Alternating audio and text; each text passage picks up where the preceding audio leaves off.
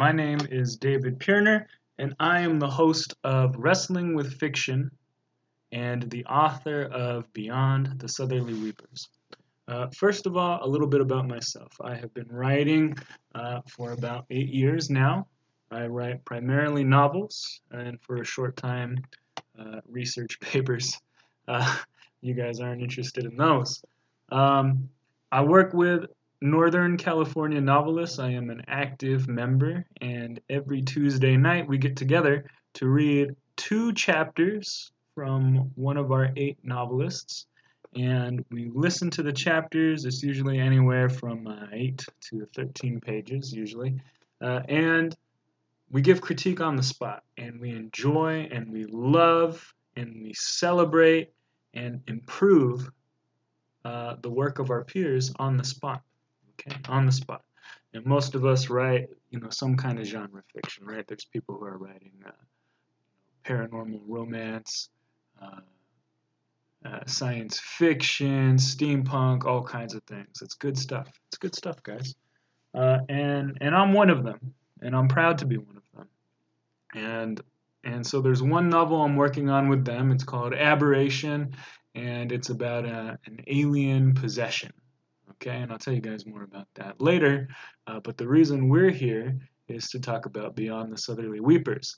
Uh, this novel was the first one that I ever wrote for Northern California novelists, and it's in bad condition. It's in bad condition. Uh, it's a fantastic story. I love the story. I'm excited to share it with you guys, and I'm excited to uh, show you guys how I think about polishing it up and making it start to work uh, for a wider audience, for agents, and within the narrative itself.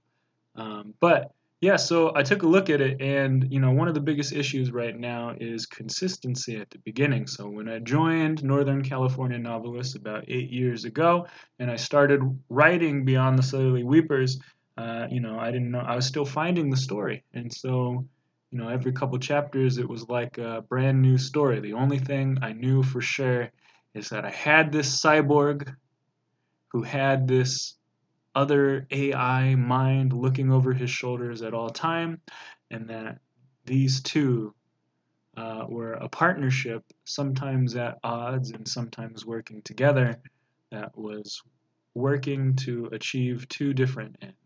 Okay, the human part wanted to protect his family, and the cyborg part wanted to sniff out the evil goth uh, menace and wipe it off the face of the earth. Okay, uh, so now you guys know a little bit about me. Um, well, the rest of this. So I'm going to give you guys a brief introduction to Beyond the Southerly Weepers, and then I'll tell you guys how this podcast is going to work, uh, the format of the podcast moving forward, and then that's it for today. And the next time you guys see me, we'll be reading and critiquing, and uh, and so hopefully you guys will be excited, just as excited as me. Okay, so beyond the Southerly Weepers, you guys know a little bit about it already. There's an amnesic cyborg named Thompson, and there's an evil set of entities called the Goth. Now, why do people think of these things as evil? Uh, they're poisonous, or as these people would think, uh, they carry a curse. Okay, and it's not really that they're poisonous; it's that they carry a virus uh, but in the year 2040, so much, much further into the future, they don't know about viruses anymore. So to these people, they carry a curse. And if you're bit by a cursed creature, and you yourself become cursed, a couple things are going to happen. Number one, you're going to have a fever. Number two, you're going to die very quickly. And after you die, your body is going to start to transform bones are going to break and reset.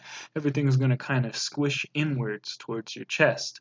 Uh, the bridge of your brow is going to break and crumble and reform. It needs to be a little wider because goth have large bulbous eyes.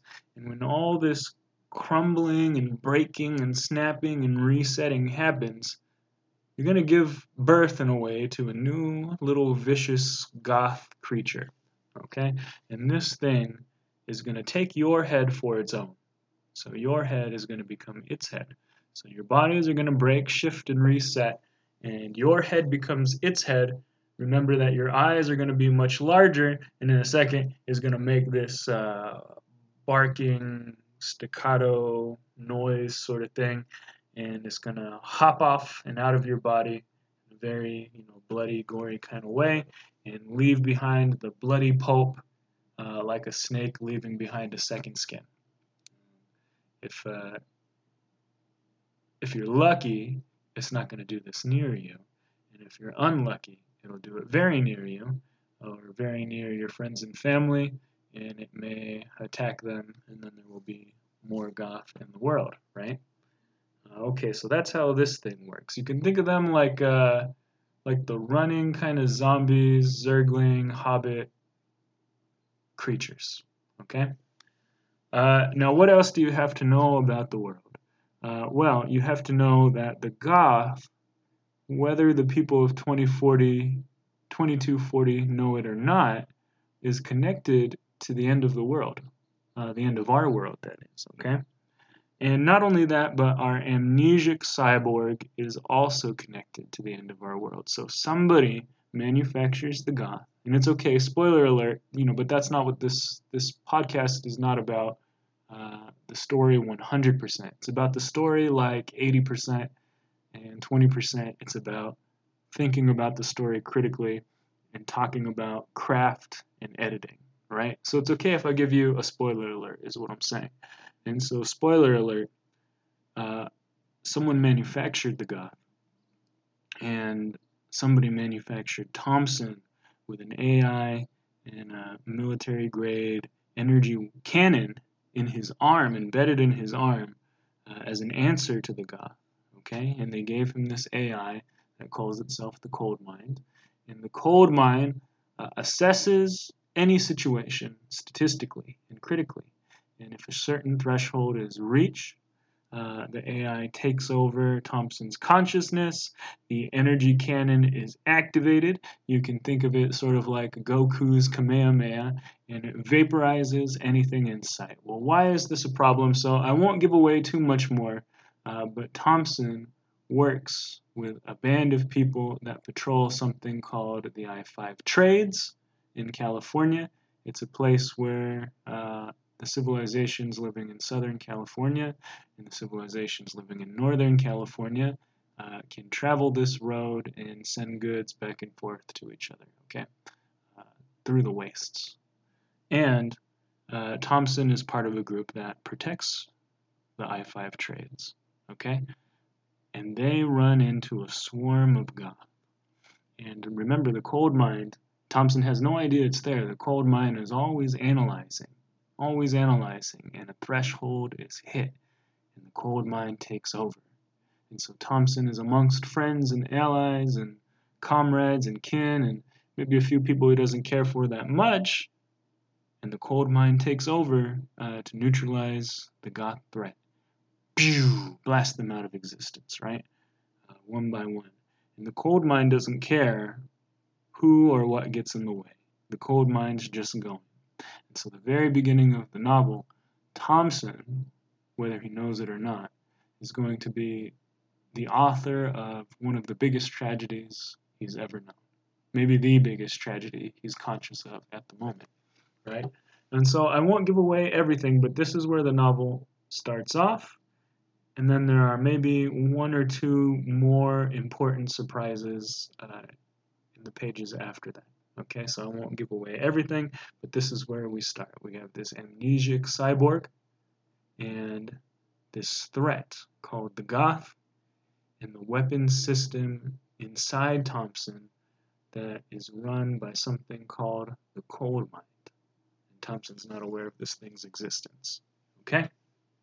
So that's a little taste of Beyond the Southerly Weepers, and we'll get to that in the next episode. Now, what is wrestling with fiction going to look like? It's going to look like this. So, we're going to, I'll give you a little introduction. I'll tell you the things that we're going to be looking at for this episode. Then we'll do our reading. So we'll read the excerpt and I'll try and, and, and make it as magical an experience as I can for you. I'll try and bring it to life. Uh, and then immediately after that, we'll talk critique. Okay, so I'll give you guys a little bit of break, and then we'll talk critique. Uh, I'll point out the things that I always have trouble with, uh, the issues that I run into consistently, and I'll talk about the strategies that I'll use to overcome them in the editing process. And I'll tell you a little bit about craft, some of the things that I'm hoping people will notice, and some of the things that I think will be important moving forward. Okay, uh, and so and so, you know, if we're lucky, what's going to happen is I'm going to entertain you with a story that's very close to my heart, uh, that I love very much, and that I'm excited to share with people. Uh, and if we're lucky, we're going to inspire some sleeper, some latent writers. We'll call them latent writers out there uh, who are worried about whether they're good enough or not. And after hanging with me, I'm sure they will realize that, hey, if this guy can do it, uh, why not me too? Right? And so, yeah, uh, 100%, I think you guys can do it. 100%. Uh, and I'm hoping that this uh, look beneath the hood, as it well, uh, as it is, will inspire you to jump in and give it a shot. Be excited about your story the way that I'm excited about my story. Uh, you have permission, guys. Be you know, be excited. Be excited and be proud of your own ideas and your own work. Uh, and then also take some of the scariness out of the editing process. So when you look at the strategies that I'm going to use uh, for editing the excerpts that I bring to you guys, well, maybe these are strategies you can use for yourself. Okay? So those are the three goals. We're going to do a reading, a critique, and we're going to raise each other up. Okay, so uh, that's it for today. Once again, my name is David Puerner. I am your host, the host of Wrestling with Fiction, and the author of Beyond the Southerly Weepers. And I will see you guys again next week.